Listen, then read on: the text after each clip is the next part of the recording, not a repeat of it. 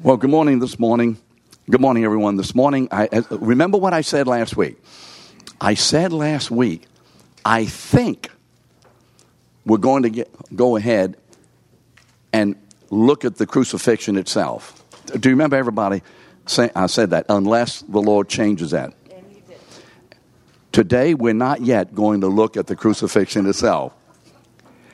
And there's rumbling around in me two or three more lessons concerning the crucifixion as an overview. And I, I have to always discern is this God wanting to say something to the class, or is it just God saying something to me? Just because you hear something doesn't mean it needs to be shared. Oh, you're with me on that? And so I have to discern that. And so always be praying for the discernment of the Holy Spirit from any teacher or pastor. And so last week, you remember, we talked about the four major or eternal effects of the cross in relation to our sin. Now, once again, when we enter the Grand Canyon of the cross,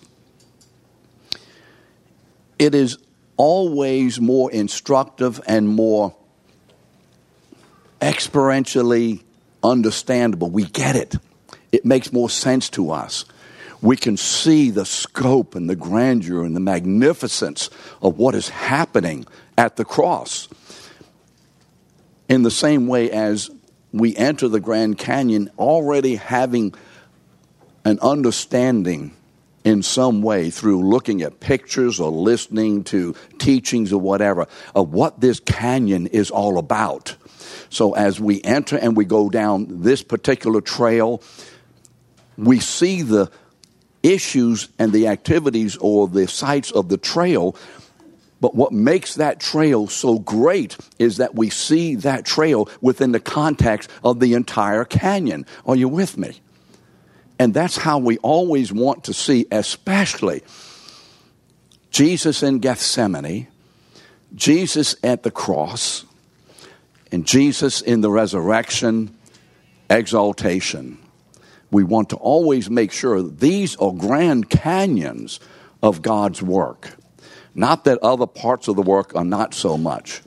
But here we come, if you would, to the, to the culmination, the fulfillment of what God has been desiring to do since the very first words in the beginning, God created the heavens and the earth. Now we are at the place where, in the beginning, God created the heavens and the earth, is being manifested and fulfilled as to God's purpose. Do we see how the Bible works now? And so last week, you remember, we talked about what? The four major issues. What are they? Pro- propitiation, expiation, reconciliation, redemption. Now, if you weren't here last week, once again, I plead with you get online, however you do that, and listen to what the Holy Spirit, I think, I'm trusting is speaking to us. Not what Peter Davidson says, because what Peter Davidson in himself says isn't worth very much. I'm serious. I really mean that. You know, just another guy. But what the Holy Spirit speaks through any of us is of the most significance. So listen to that. Because as we go through the cross, we want to see what God is doing in relation to our sin in the suffering and the passion and in the death of this man. So this morning, though, we're going to continue to look at some of the cosmic issues involved in the cross. Cosmic issues cosmic issues. You know, I think if we read the words of the Apostle Paul, 1 Corinthians 15 3, Christ died for the forgiveness of our sins. We would agree with that. We would say, why did Jesus die?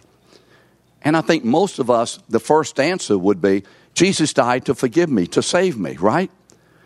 Wouldn't that be about the first answer we would give? Oh, you're with me. You can respond. It's okay to do that in this class. Why did Jesus die? To forgive us, to save us, to give us eternal life. That probably would be the first answer. Is that an incorrect answer? No, it's not an incorrect answer, it's just an incorrect emphasis of the answer.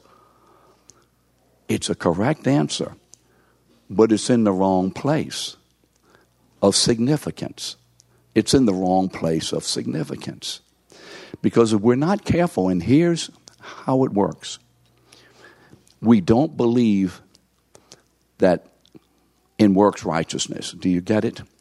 We don't believe in man centered gospel. You know what I'm talking about? But we proclaim, if we're not careful, a man centeredness and a me centeredness if we answer, Why did Jesus die? and the first thing that comes to our mind is about me. Do you see how it works? This is deep in all of us. It's deep in us. And so, what happens is that the Word of God, applied by the Holy Spirit, God is freeing us, even as believers. Remember, it is for freedom that Christ died in Galatians. God is freeing us through the teaching of the Word from this grip of self centeredness. Even among us who are believers, when we look at the cross, we still see primarily ourselves. And so we want to make sure that the Holy Spirit corrects us or adjusts us, let's call it that. So, if we were to say with the Apostle Paul in 1 Corinthians 15 3, Christ died for the forgiveness of our sins, we would agree. And then in 1 Peter 2 9, the Apostle Peter explains the result of that forgiveness of sins. Remember, Jesus died to forgive us. And what is the result of that forgiveness? Well, let me read you this. All of you have heard this. This is just one of the passages that would explain why Jesus died, the result, rather, of Jesus dying for our forgiveness. You are a chosen race. He died to make us a chosen race, a royal priesthood, a holy nation, a people for God's own possession. That's absolutely the truth. And so when we read these statements and we look at this, the emphasis if we are not careful, if we are not careful, the emphasis becomes who we are in Christ. That's called identity, and it's absolutely a biblical concept. It's a biblical principle. Who we are in Christ. Have any of you ever heard that? Teaching who we are in Christ, our identity in Christ. Any of you with me on that? You've heard that. Is it incorrect? No. If it's applied biblically, and explained biblically, it's absolutely accurate. But if that's the teaching, and if that's the emphasis, then it has misapplied the emphasis of the Word of God. Oh, what do you mean? Who I am in Christ is all important. No, no, it isn't. It's secondary. And we need to be very careful that we're not making the secondary. We are the secondary issue at the cross. Can we be freed from this?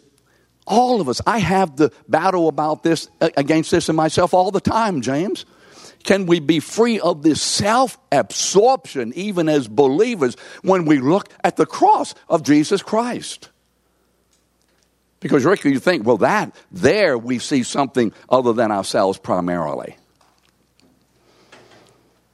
And so, why, why, why were we a holy, a royal priesthood, a holy nation, a chosen people? Why did God do this? Well, in the rest of that verse in 1 Peter 2 9, he says this For God's own possession, he has made us God's own possession, our identity in Christ. Why? That we may proclaim the excellency. Why? Why the cross? Why the incarnation? Why the resurrection? Why the creation? Why? Why? Why? Primarily, it's not for or about us. And what does the end of the verse say? That he may what?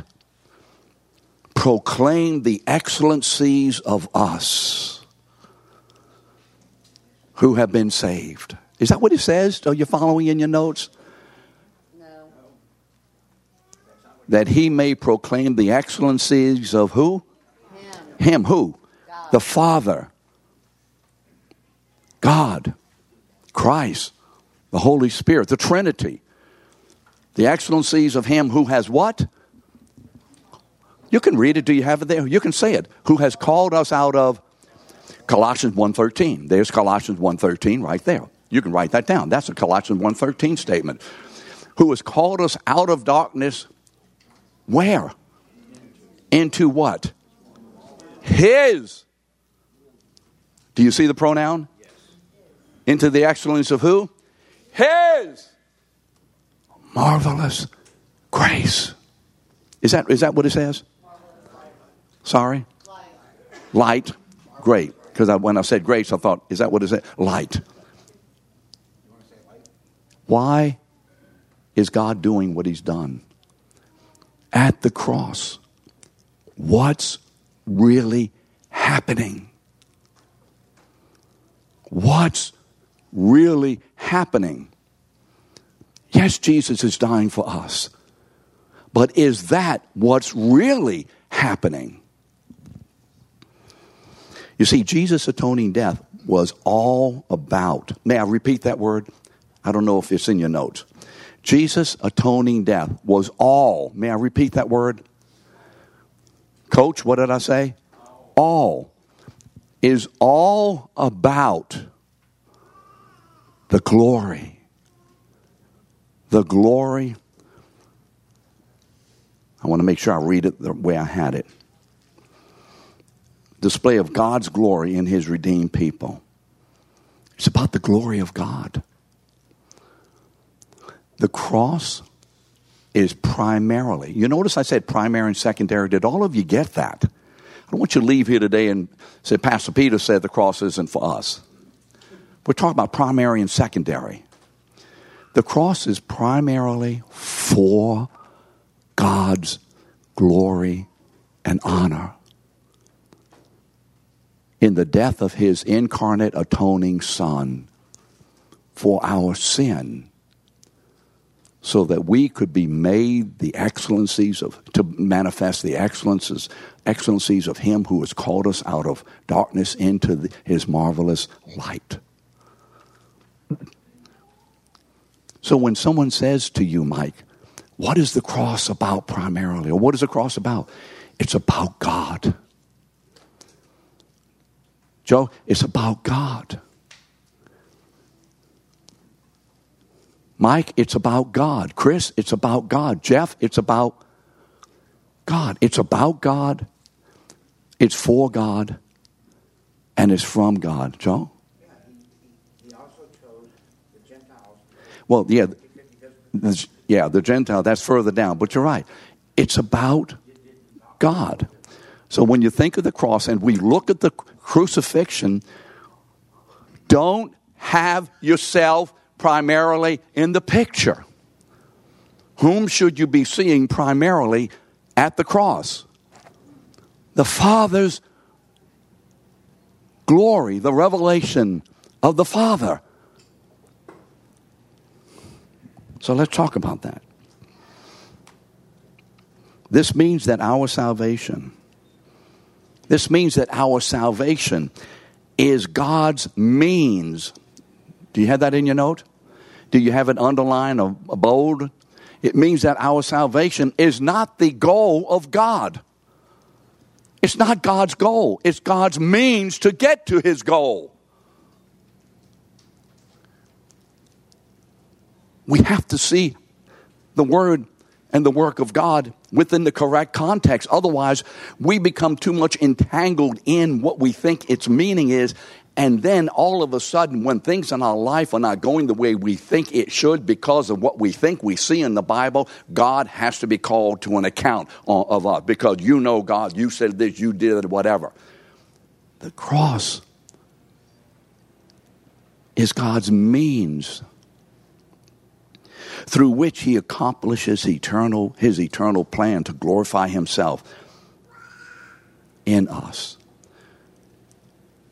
So listen to this verse, which all of you know about, these two verses from 2 Peter 1 3 and 4. For God's divine power has granted to us has granted to us. Remember, God grants. He grants repentance. He grants forgiveness. He grants. We don't earn it. He grants it. Granted to us all things that pertain to life and godliness. How much? All things. Through the knowledge of Christ, who called us to his own glory and excellency so that through them you, we may become partakers in the divine nature. See, that's the essence of what the word in Isaiah 7:14 means. I know all of you know what that word is in Isaiah 7:14. And behold a virgin shall conceive and bear a son and you shall call his name Emmanuel. God with us. If you want a description of what Emmanuel means, read First Peter, I'm sorry, Second Peter 4 especially, but 3 and 4. 3 explains how you get to 4. Acts 2:30 uh, So when we're looking at the cross, we must first remember and keep in mind, Joe. Isaiah 7:14 is explained in 2 Peter 1, 3, and 4. So when we look at the cross, we must first remember that the cross is the work of God through the death of his son for the accomplishment of his eternal will. This means that we need to make sure that we're looking at the cross the same way God looks at the cross rather than looking at it from the perspective of who I am, what I am, how I am, what I'm getting about it. You see, our identity in Christ, who I am in Christ. I met with a couple, oh, a while back. And she was having all kinds of struggles, and she kept saying, you know, I, she, she was raised in another church. She, I, you know, I know I was taught who we are in Christ and our identity in Christ. I know it's true. I'm just struggling, whatever. And you know, I said, wait a minute. Did they teach you any? No, that was the emphasis. I said it's a misplaced emphasis. Said, what do you mean? I said, here's the emphasis of the Word of God. Not who I am in Christ, but who this God is in me. Then who I am in Christ begins to take on the meaning that God desires it to have. So, identity, you've heard that, the identity teaching, should be first and foremost who is this God in me? That's the way you think. If you want to be enlarged by the Spirit, take your mind off who you are in Christ and your benefits and drink in who this God is in me. Who are you that you would reside in me? And within that context, you will begin to understand who you are in Christ within, the, within a way that really glorifies the Father's purpose. Amen? Let's not get it backward anymore. We've been instructed by the Holy Spirit. Acts 2.23, you see, this is God's work. Jesus delivered up according to the definite plan and foreknowledge of God. See, this is why Jesus embraced the cross with joy. You see, we think he embraced the cross with joy because he saw a saved people. Well, Chris, he did see a saved people. Right? He did see a saved people. Are you with me? Jesus, in the Spirit by faith, saw a saved people in his passion and death, didn't he? But this isn't the essence of the joy. This is a product, byproduct of something that gave Jesus great joy. What was the great joy? Lo, I have come to do thy will. That's the joy of Jesus, knowing that doing the will of the Father, the fruit of which is a people to God's own glory who show forth the excellencies of Him who has called us through the cross out of what? Darkness into His marvelous light. Because remember, the first command in the Bible is what? Let there be light. Jesus says, I am the light. Remember that? And 2 Corinthians 4 4 says, In whose case the God of this world has blinded the minds of the unbelieving that they may not see the light of the gospel of Christ, who is the image of the glory of the gospel of Christ, who is the image of God. 2 Corinthians 4 4.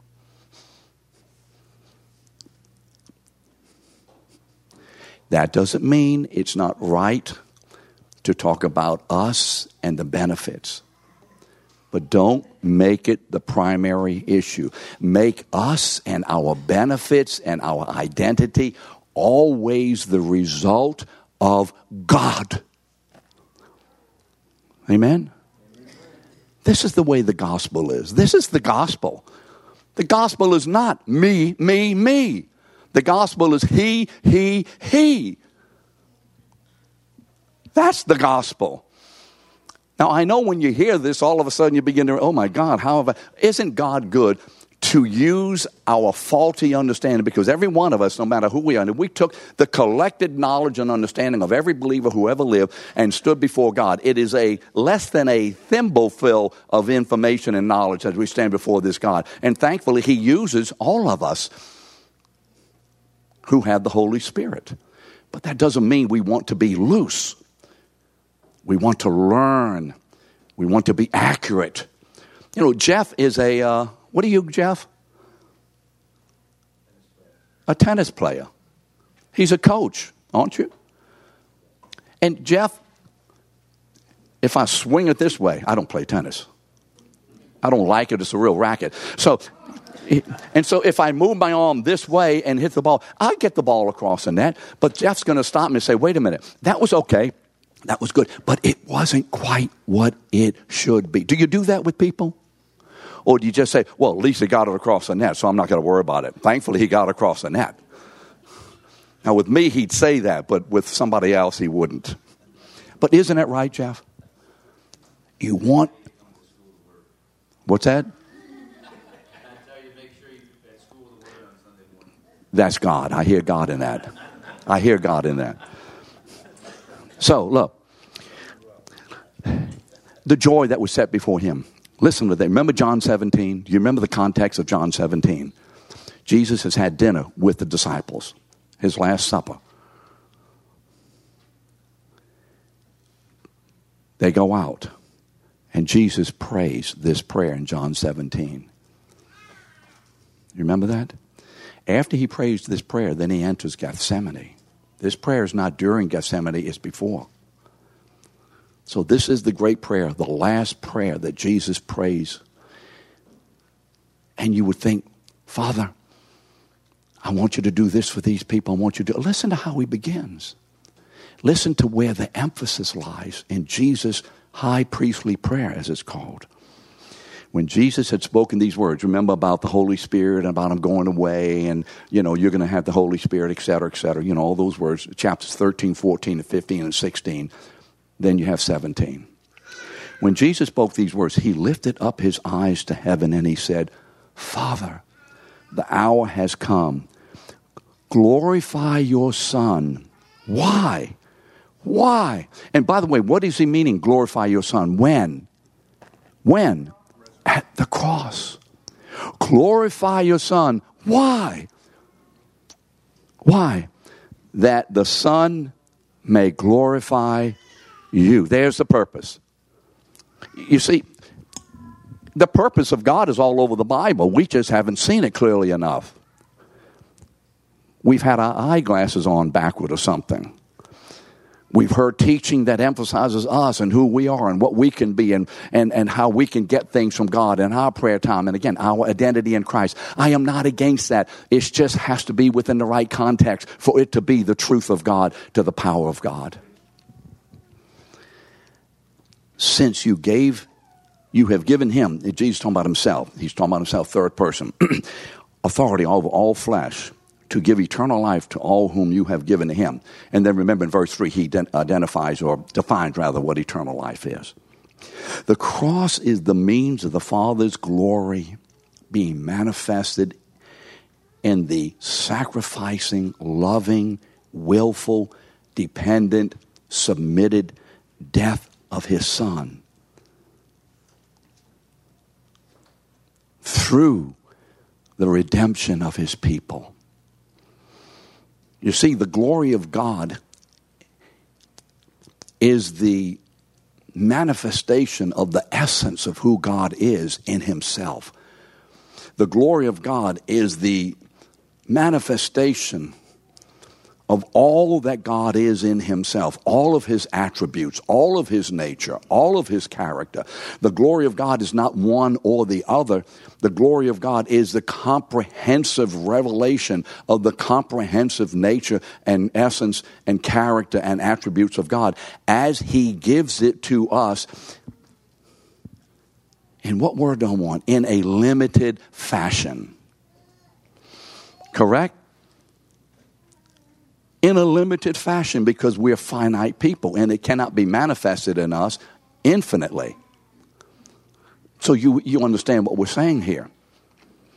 And there are certain act, attributes or characteristics of God that He manifests more clearly and more commonly not to the negation or the ignoring of other attributes, because in every, you make sure you hear what I'm going to say.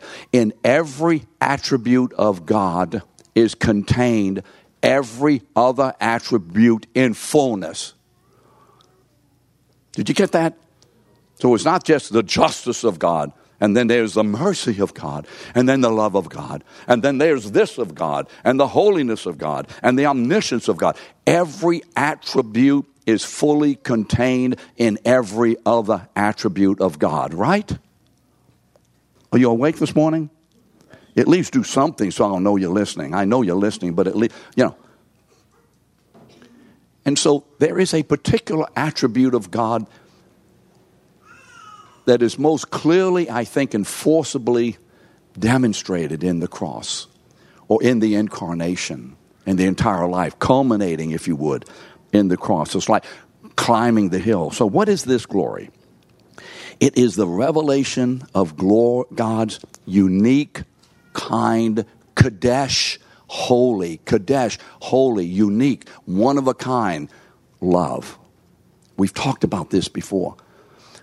I'm generally prone not to say God's love I'm generally prone to say God's kind of love, which when I say it that way, that forces a differentiation between what we understand as love and who's, what God's love is. And I've said before, the danger that we have is we believe that now that we have been saved by the merciful love of God, Ephesians 2 4, because of that, now the Holy Spirit is at work in me, trying you heard what I said, trying, because I'm saying it wrongly. That's why I use the word try, because God never tries anything, Lisa. He does. God never attempts anything. He does. Correct, Chris? He accomplishes His will fully. And every time. But God is trying to take my love and make it better. Now, come on. Isn't this the thought? Oh, you, right? Anybody in here? I'm going to try to be more. I ask God to make me more. And it's, it's our kind of love, Beth. You see, it's, it's, we're thinking about ourselves in this. So, Valinda, if you're critical of some of your students, you ask Holy Spirit, oh Lord, help me not to be critical. You're talking about yourself. But what God is doing is He's transforming our fallen, self centered, egotistical, self serving, self aggrandizing love into and by His unique kind of love. So that the love that I am experiencing and ex- expressing in me as a believer is not my love indigenously, you know, by nature. It is God's love in me being poured out. So I'm now loving you, hopefully, in the various ways of the fruit of the Spirit with God's kind of love. It's not that Peter Davidson is being made better. God didn't save me to make me better. He saved me to put away the old self in order to bring forth the new self in Christ. And so, as we pray for God's love to be manifested in us, we're praying that our love will be transformed into and by His unique kind of love. So that that's the fruit of the pertaining to from about the spirit galatians 5.22 that's the fruit of the spirit. He's not trying to make me more self-controlled. Okay get a hold of yourself get a hold of yourself He's giving to me and producing in me the very self control that Jesus himself exercised by the power of the Spirit when he lived on earth. Amen? It's that. It's not about me for me. And we need to be freed of all of this so we can genuinely be experiencing and expressing what God is doing in the cross and in the resurrection. The ultimate purpose of the cross is the display of the glory of the. Here's, I, I don't know any more how to say it. I, I, I, I wrestled and labored over this little sentence for a while, hopefully hearing from the Holy Spirit accurately. The ultimate purpose of the cross is the display of the glory of the Father's love. Now remember, when we talk about any attribute of God that does negate nor put aside other attributes, because within the, con- within the attribute of God's love, what? Every other attribute is fully there. Are you with me? All right, because sometimes, you know, we get foolish and silly on this and we break up the attributes. It's okay to do that to describe them and understand them, but it's not okay to think that these are categories in God. There are no such things as categories in God. God is one in himself. So, the ultimate purpose of the cross is the display of the glory of the Father's love for the Son and the reciprocal love of the Son for his Father, as manifested in the propitiatory, propitiatory death of the Son, so that the love that the Father has for the Son and that the Son has for the Father may be manifested and expressed in us. And that's what 1 John 3 1 says. What does it say? What does 1 John 3 1 say? See what? What? Love the Father has bestowed upon us that we should be called the children of God, and so we are. What is that love? That love essentially is not that God loves me.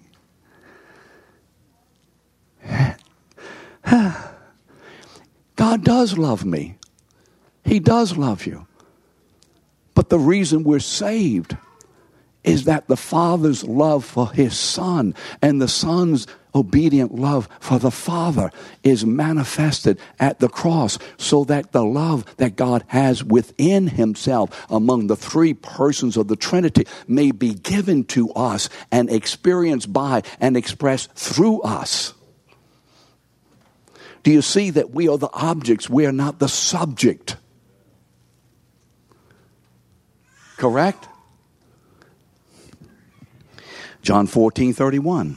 I do as the Father has commanded me, so that the world may know that I love the Father.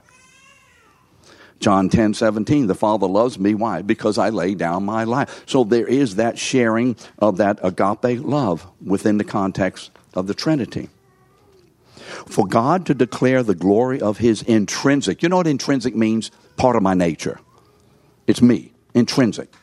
It's me for God to declare the glory of his intrinsic love necessitates the original creation.